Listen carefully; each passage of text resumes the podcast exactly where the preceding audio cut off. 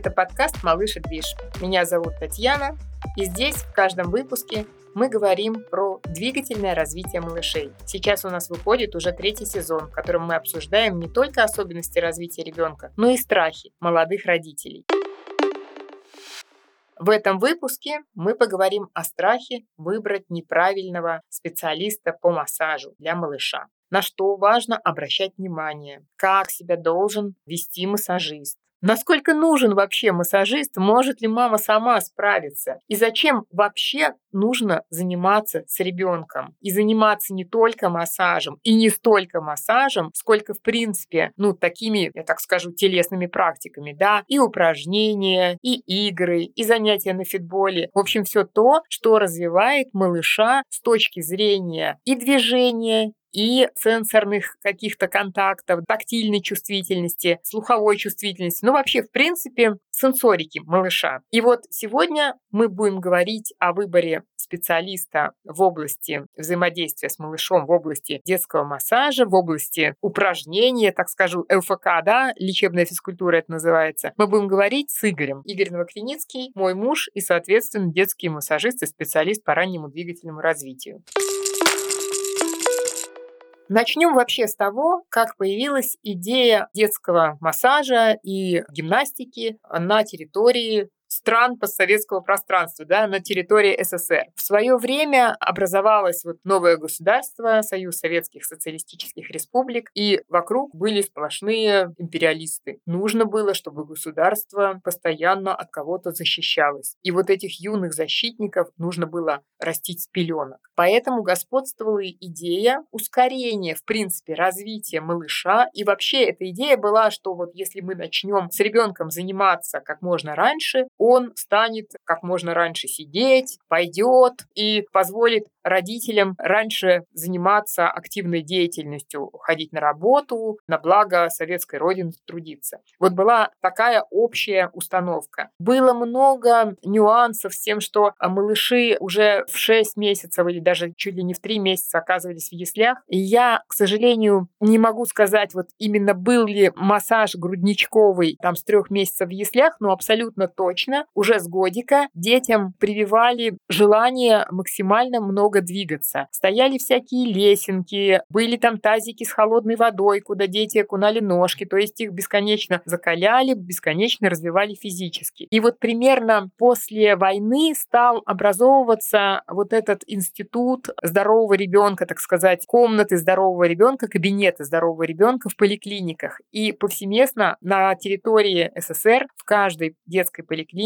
стали вводиться единицы детских массажистов. Единицы, я имею в виду в тарифные сетки поликлиник. Разумеется, у детских массажистов была задача как можно раньше, на тот момент, как можно раньше сделать так, чтобы ребенок садился и бегал. Все а, занятия были направлены на стимуляцию появления навыков. Не было много знаний о физиологии развития грудничков в тот момент. Я говорю сейчас про 60-е годы, про 70-е годы. И упражнения, которые применялись для малышей, они по сути были теми же самыми, что и упражнения для взрослых. Ребенок считался такой вот уменьшенной копией взрослого. Многие из этих упражнений не подходили подходили детям в силу того, что у малыша другие пропорции. Ну, например, хотя бы размер головы гораздо больше относительно тела, чем у взрослого. И какие-то упражнения, ну, категорически, так скажем, да, не подходили детям, но тем не менее их применяли. У этого подхода, у раннего внедрения да, вот детского массажа и гимнастики были свои и плюсы, и минусы. Плюсы в том, что ребенку действительно требуется максимум движения, потому что если ребенка спеленать, положить там туго спеленутого и максимально долго вот так держать в люльках, это не способствует ни развитию мозга, ни развитию сенсорных систем, ни развитию ловкости и координации движений. То есть ребенку, конечно же, нужно как можно больше движения. В тот момент, если дети жили, ну, если так можно сказать, на свободе, да, в деревнях, например, у них движение было и так в избытке. Поэтому, конечно, в деревнях вот эти детские массажи особо никому не делали. А вот вот городское население, оно, в общем-то, активно участвовало в таком вот детском физическом развитии, потому что в каждой поликлинике был детский массажист. И сложилась такая традиция, что до года минимум нужно пройти три курса детского массажа. А в три месяца, в шесть месяцев и в девять месяцев. И зачастую все эти специалисты, ну, иной раз делали даже одно и то же. Что в 3 месяца, что в 6 месяцев, что в 9 месяцев. Они не смотрели на возрастные особенности детей, на их навыки. У них, вот знаете, была такая стандартная программа, они ее обкатывали. А сам факт того, что ребенку лишний раз уделяли внимание а, и физически его развивали, он вообще достоин только уважения, да, потому что это очень важно на первом году жизни. Но вот реализация, когда не совсем физиологичные движения, упражнения, не совсем с пониманием физиологии ребенка, да, это все вот проводилось. И в этом смысле есть огрехи, вернее, были огрехи тогда. Но в целом традиция детского массажа, она торжествовала на территории всего а, советского пространства. Сейчас вот уже у нас, получается, СССР нет, а у мам тренд на то, чтобы ребенку обязательно делать массаж каждые там примерно три месяца в первый год жизни, он остается. Вот сейчас спросим у Игоря, как ты считаешь, это благо или это не очень хорошая традиция? Потому что на Западе массаж детям не делают. И вот таких вот 3-4 раза за год целенаправленных взаимодействий специалиста с ребенком там нет. Вообще, конечно, это благо. Даже невооруженным взглядом родителей, когда занимаешься с ребенком, они видят сами, что с ребенком было до занятий и что стало с ребенком после занятий. Ребенок начинает произносить какие-то новые звуки. У ребенка появляются какие-то новые движения. Это видно совершенно. Не специалист даже может увидеть большую разницу до занятий и после занятий с малышом. Но другое дело, что сейчас вот те занятия, которые мы конкретно да, реализуем сейчас, они значительно отличаются от того комплекса советских времен, да, вот которому ты изначально учился в 90-х годах? Ну, естественно, наука не стоит на месте, поэтому в 90-х годах знания были одни, а сейчас по прохождению Э, нескольких десятков лет. Естественно, что наука а, узнала что-то интересное, что-то новое о развитии детей, и все это э, идет в жизнь, и, естественно, специалист должен знать об этом. Да, сейчас ведь трансформировался сам даже подход э, к младенцу. Сейчас те упражнения, которые применялись что у младенцев, что у взрослых, сейчас, в общем-то, есть специализация на младенческие, да, непосредственно упражнения. Да, совершенно верно. Раньше, ну, воспринималось, что, что ребенок, что что взрослый – это один и тот же человек, э, это одинаковые организмы. Но на самом деле ребенок – это как бы э, совсем другая планета, и подход, естественно, нужен к ребенку тоже другой.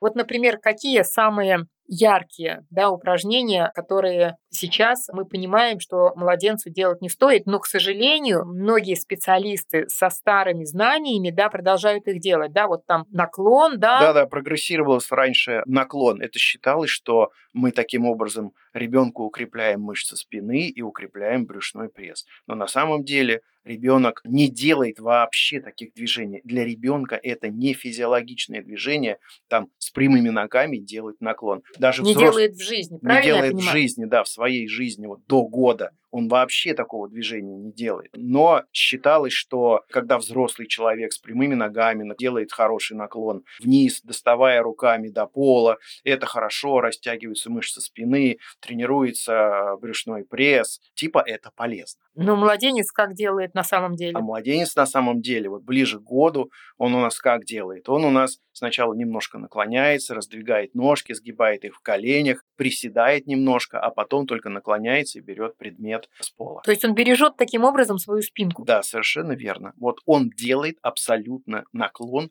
физиологично. А какие еще, ну, вот такие наиболее яркие упражнения нельзя делать? Может быть, сейчас вот нас мамы слушают, ну и папы в том числе, и послушают и скажут, вот я видел моему ребенку массажист это упражнение делал, теперь я буду знать, что не стоит допускать его. Вот какие еще упражнения ты можешь перечислить? Ну, там есть ряд упражнений, ряд движений, которые продолжают даже сейчас, некоторые специалисты продолжают это делать. Ну вот, например, когда ребенок у нас лежит, ребенку держит ноги, поднимает его за шею и вот таким образом сгибают. Как бы получается наклон только в лежачем положении. Это качают пресс, называется. Это да, типа качают пресс. Но опять же, ребенок в своей жизни э, не делает такого движения. Он же наоборот ножки в ротик тянет, да, да по-другому наоборот, совсем. Э, да, это движение идет вообще по-другому. Опять же, злоупотребляют сейчас э, специалисты вот этой динамической гимнастикой, когда, знаете, ребенка держат либо за руки, либо за ноги,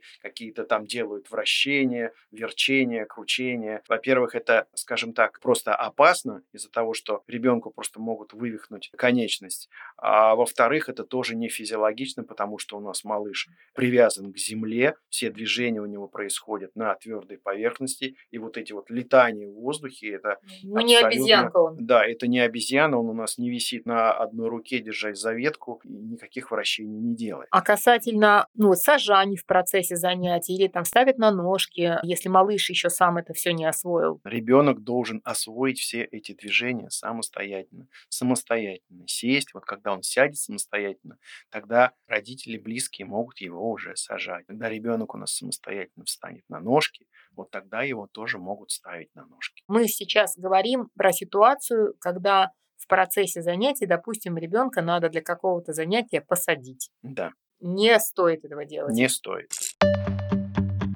А у меня к тебе еще один вопрос касательно того, вот мы сейчас разобрались, какие упражнения делать не стоит. У нас, кстати, есть в нашем блоге в закрепленных конкретные примеры. Нам родители со всей страны присылают. Можно зайти посмотреть именно видео запрещенных, так скажем, нежелательных упражнений. А у меня вопрос, каким образом родителям ориентироваться на выбор правильного специалиста? С твоей точки зрения, какой специалист будет идеальным? Естественно, массажиста лучше всего находить э, по рекомендации каких-то своих знакомых, которые уже с этим человеком общались. Опять же, нужно спросить у человека документы. У массажиста должен быть диплом либо о среднем медицинском, либо о высшем медицинском образовании. А также у него должно быть удостоверение о повышении квалификации, которое эту квалификацию медработник проходит каждые пять лет. То есть и там как раз именно повышение квалификации по медицинскому массажу. Ну да, повышение квалификации по медицинскому массажу. То есть диплом медицинскому образованию это общий, допустим, вот у тебя диплом фельдшера. У меня диплом фельдшера. Да, среднее медицинское образование. Да, но чтобы стать массажистом, я, естественно, проходил более узкую специализацию. И, соответственно, после того, как ты обучился, да, прошел специализацию по медицинскому массажу, нужен еще опыт работы, да? Да, естественно. Конечно, у массажиста нужно узнать, где он работал, в каких медицинских организациях. Ну, это так создаст о нем э, какое-то такое вот э, определенное впечатление. Ну, какие лучше медицинские организации, так сказать, чтобы были в анамнезе, да, работы этого массажиста? То есть на что мы обращаем внимание? Где лучше, чтобы работал ваш массажист? Ну, вообще большой опыт э, у тех массажистов, которые работают э, в каких-то госучреждениях. Я не имею в виду поликлиники, я имею в виду больницы, восстановительного лечения, детские. То есть крупные стационары? Крупные стационары, да. Там человек хорошо набивает руку и получает очень много опыта, так как ему приходится каждый день ежедневно работать с детьми, через себя пропускать там по 5-6 по человек. Ну, таким образом у него нарабатывается навык да, ежедневного вот этого взаимодействия с малышами, и уже есть возможность еще, я так понимаю, обмена опытом с коллегами. Да, естественно, конечно. Мы в свое время у нас, когда возникали какие-то вопросы, мы в обеденный перерыв, у нас был консилиум, и мы задавали друг другу вопросы. В общем, мы помогали друг другу решать какие-то задачи. Это где вы? У тебя был такой опыт работы? Ну вот я работал в прекрасном коллективе, была больница восстановительного лечения, детская ортопедо-хирургическая в Сокольниках. Она сейчас до сих пор существует. Вот там я начинал свою работу. В общем, мамы, делаем такие выводы. Если специалист которого вам рекомендуют, работает или работал в медицинском учреждении с большой, так скажем, пропускной способностью, да, со специализацией именно детской, то этот специалист с большей долей вероятности будет иметь нужный нам с вами опыт. То есть, если вы решили выбрать специалиста, обратите внимание на его опыт, на его документы, это важно. Ну и там про внешний вид, я не помню, мы с тобой сказали. Нет, мы еще не говорили. Специалист, когда придет к вам на занятие все-таки должен переодеться. Ну и обязательно помыть руки перед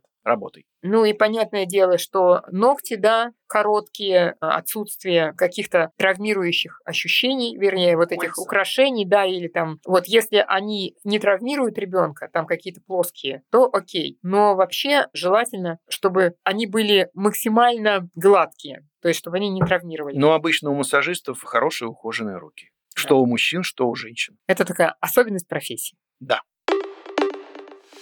Расскажи, пожалуйста, как проходит занятие с малышом в идеале, вот с точки зрения, ну и специалиста, и родителя, вот э, каким оно должно быть? Ну, начнем, наверное, с самого простого, то, что э, в помещении, где происходит массаж, должна быть такая хорошая, приятная температура, помещение должно быть проветренное, температура 22-23 градуса, потому что все-таки массаж это довольно-таки такая активность, и э, ребенок будет разогрет, ему не должно быть жарко, потому что если ребенку будет будет жарко, он будет вялый и особо делать ничего не захочет. Есть еще частый вопрос – масло. Какое масло маме приготовить для массажа грудного ребенка? Сливочное, коровье, натуральное. Это для бутерброда для мамы. Для ребенка масло никакое не нужно. Дело в том, что ребенок в раннем возрасте, у него происходит частичное дыхание через поры кожи. Ну, вот это кожное дыхание, да, оно особенно активно именно в раннем возрасте. В раннем возрасте, да. И э, зачем вам масло, если у ребенка хорошая, прекрасная кожа? Любое масло, даже самое натуральное, забивает поры кожи ребенка. И, естественно, у ребенка может быть э, какие-то аллергические высыпания на коже из-за этого. Ну или аллергические, или вот просто даже, да, как реакция на то, что... Как реакция на забитые поры. Да, как реакция. То есть не обязательно это аллергия, но вот бывают такие красные высыпания. Это, кстати, не редкость. Мы делали опрос у себя в аккаунте, в блоге. Там чуть ли не половина родителей отвечали, что вот была такая реакция на масло. Ну, не на масло как таковое какое-то, да, а на работу с маслом. Что происходит дальше? Дальше желание желательно, чтобы у нас массажист с ребенком нашел контакт, чтобы у нас э, ребенок познакомился с незнакомым человеком. Опять же, нужно, не знаю, поносить малыша какое-то время, что-то поговорить, чтобы он почувствовал ваш запах, чтобы он услышал ваш голос. Вы должны что-то рассказывать ребенку тихим, спокойным голосом, чтобы он его запомнил, чтобы он запомнил ваш запах, чтобы он вас еще увидел. А для этого желательно держать контакт э, глаза в глаза. Вот это тоже важно для первого занятия. Некоторые родители могут сказать, что он тут пришел к моему ребенку, вот первое занятие, да, и ходит с ним только разговаривает. Да, есть такие родители, говорят, что вот вы пришли, ничего не делали, тут посидели с ним, поговорили, взяли деньги и ушли. Есть и такие родители, которые не понимают, что это очень важно. Момент установки момент контакта. Момент установки контакта. На второе занятие ребенок уже вас вспомнит, увидит и поймет, что вы ему не несете никакой опасности. И второй раз уже можно будет потихонечку начинать с малышом занятия. Ну, может, и в первый раз можно начинать, да, то есть э, просто нужно приготовиться к тому, что первое занятие будет пробным, не таким, как последующие. То есть оно может состоять из двух третей э, вот именно общения с малышом, да, там игр каких-то, разговоров, еще чего-то, да, и только в самом конце специалист да, может только попробовать. одна треть будет какого-то там... Движа, движа, да. Движа, да, понятного занятия. Вот, и поэтому для того, чтобы ребенок доверял, нужно время.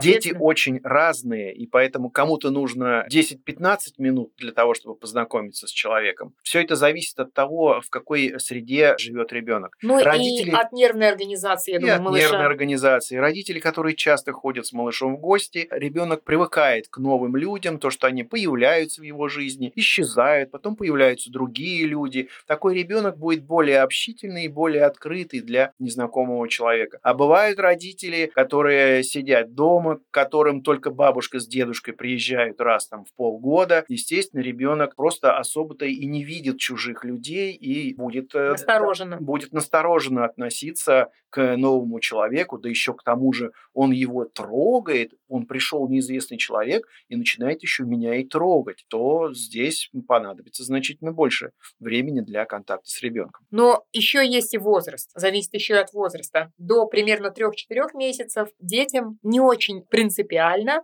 кто с ними взаимодействует. То есть главное, чтобы этот человек давал еду, тепло, заботу и, в принципе, не делал ничего неприятного. И уже достаточно этого. Ребенку вот примерно до 3-4 месяцев. Да? А когда уже э, ребенок стал старше, после 5 месяцев, они уже начинают разбираться, кто свой, а кто чужой. И поэтому э, здесь уже сложнее контактировать с ребенком. А пик, пик вот этого вот недоверия, когда с ребенком самое сложное время выстраивания нового контакта? Это после 9 месяцев. Это уже э, у ребенка проявляется свой характер, и уже довольно-таки сложно взаимодействовать с малышом, потому что он скажет, что я хочу, ну, себе там образно скажем, скажет, что я хочу вот это и не хочу то, что ты от меня требуешь. И все. И вы не сможете с ребенком ребенком договориться. Это как раз время, когда родитель наиболее, так сказать, в почете. С ним ребенок готов что-то делать, да, а с приходящим массажистом нет. Ну, такое вот тоже часто бывает, что вы даже к нему прикоснуться не сможете, потому что он начинает сразу кричать, не истерить, а он начинает ругаться. Что делать, если ты начал работать, а у ребенка начался крик? Что ты делаешь? Ну, крик крику тоже рознь, потому ну, что... Мы сейчас говорим вот об истерике. Если у ребенка начинается истерика, ну, скажем так, что до истерики ребенка доводить не нужно. Как только вы чувствуете, что ребенок впадает в истерику, все, мы прекращаем занятие, отдаем ребенка маме чтобы он успокоился. Если вы чувствуете, что ребенок больше не расположен сегодня к вам после того, как он успокоился, то лучше прекратить занятие и отложить его на следующий день. Ну, либо вообще пускай родители занимаются. Такое либо пускай, бывает. да, мама занимается. Бывают такие ситуации, что ни на первый, ни на второй, ни на третий день ребенок не идет на контакт. Ну, здесь уже ничего не поделаешь. Массажист, э, так сказать, собирает манатки и уходит. На самом деле, вот у нас 85 примерно, да нет, какие 85? 95% детей, они, в общем-то, здоровы относительно. Достаточно контактные. Но в моем... Нет, моей... я имею в виду здорово относительно, что может и мама с ними взаимодействовать а, дома. ну, в принципе, да. Да, конечно. Вот, то есть не обязательно им прям вот именно массаж от специалиста. Я вот к чему. Да, конечно, конечно. Да, а про контактных какое количество? Про контактных, ну, тоже 90% вполне контактных детей. В моей практике, по-моему, два или три ребенка встречались, вот с которыми вообще никак. Пришла мама, ребенку было на тот момент 5 месяцев, а она сказала, давайте попробуем. Я вот в 3 месяца пыталась, э, ходила к массажисту и пыталась делать массаж у массажиста не пошло, ребенок кричал. Я говорю, ну хорошо, давайте попробуем. Через три минуты э, все. Мы поняли, мы что поняли, не да, надо. что я сказал, мама, больше пробовать не надо, массаж это не для него. Ну то да, есть массаж специалиста. специалиста да. Сами занимайтесь, сами делайте, со специалистами все. Но самое лучшее на самом деле, да, вот мы с тобой уже пять лет это наблюдаем и понимаем, что идеально, когда с ребенком вообще взаимодействует родитель. Да, совершенно верно, потому что родитель это тот человек, которому ребенок доверяет. И у родителей быстрее получится достичь результата. Когда у нас ребенок кричит, вырывается во время массажа, его можно понять. Пришел чужой человек, ребенок зовет на помощь. В обычное время, в обычной ситуации родители, естественно, сразу бегут к нему на помощь, а тут ребенок кричит, надрывается, смотрит на свою маму, а она, скажем так, сидит рядом и никак не реагирует. И, естественно, у него такое, знаете, непонимание, в чем дело. Я зову на помощь, помощь, а мама не реагирует. И вот возникают такие сложности при занятиях с ребенком. Ну и малыш не чувствует себя, получается, в безопасности в этот да, момент. Да, и малыш себя не чувствует в безопасности, и, естественно, э, знаете, у него в мозгу получается такой, закрывается экран, и мозг не воспринимает той информации, которую массажист пытается дать ребенку. Когда ребенок кричит, все, он не воспринимает никакой информации. Это будет просто, скажем так, бесполезное занятие. Да, это получается получается, что узнавать что-то новое и обучаться малыш может тогда, когда себя чувствует комфортно и в безопасности. Этот момент как раз во время истеричного занятия и невозможен. Именно поэтому у родителей иной раз, хоть они делают не так умело, медленно, разбивают все занятия на целый день растягивают, вот здесь чуть-чуть, вот здесь чуть-чуть. То есть они эту нагрузку дают, во-первых, дозированно, во-вторых, медленнее, но зато ребенок полностью включен в процесс. Правильно я понимаю? Да, совершенно верно. Пусть это будет несколько дольше, но вот этот мягкий, постепенный подход к ребенку, родным, знакомым человеком, дает хороший, значительный результат. Ну и потом вот этот подход, когда массажист пришел 10 раз и ушел, а, допустим, заниматься-то в идеале же, это же не обязательно 10 раз, правильно я понимаю? Вот как ты считаешь? Ну, конечно, массажист просто, скажем так, выполняет свою работу. Обычно назначается 10 сеансов по 30 минут, и на на этом работа заканчивается. Но это заканчивается работа массажиста. Но работа родителей не заканчивается. Она только, скажем так, начинается и продолжается. С ребенком нужно постоянно заниматься, постоянно давать ему какую-то физическую нагрузку, давать постоянно движение, и тогда у нас малыш хорошо будет физически развиваться и будет хорошо развиваться его мозг. Рассказали каким образом должно строиться занятие и каким образом в идеале должен взаимодействовать массажист. Да, поддерживать зрительный контакт, поддерживать контакт тактильный, да, я так понимаю? Да, обязательно, обязательно должен быть тактильный контакт, зрительный. Массажист во время занятия не должен отпускать ребенка ни на минуту. Вот так, чтобы куда-то отойти, оставить ребенка одного, нет, это запрещено. Дело в том, что когда вы вступили с ребенком в контакт, я имею в виду массажист, когда вступил с ребенком ребенком в контакт, он положил на него руку и руку больше не отпускает. Вот когда он закончит с ним занятие, вы берете малыша, передаете в руки родителям, и только после этого вы малыша отпускаете. Ну да, но это не значит, что вот так рука, да, пятерней должна лежать все занятие. Имеется в виду, что просто вот руки должны взаимодействовать с ребенком все занятие, и такого быть не может, что, допустим, тебе нужна какая-то погремушка или пеленка, да, а ты там обе руки с ребенка снял и пошел брать двумя руками эту погремушку-пеленку. То есть я видела, что ты всегда одну руку держишь на ребенке, и второй, допустим, берешь какую-то нужную вещь. Вот, вот это, да, правило? Ну, да, важное конечно. очень. Да, да.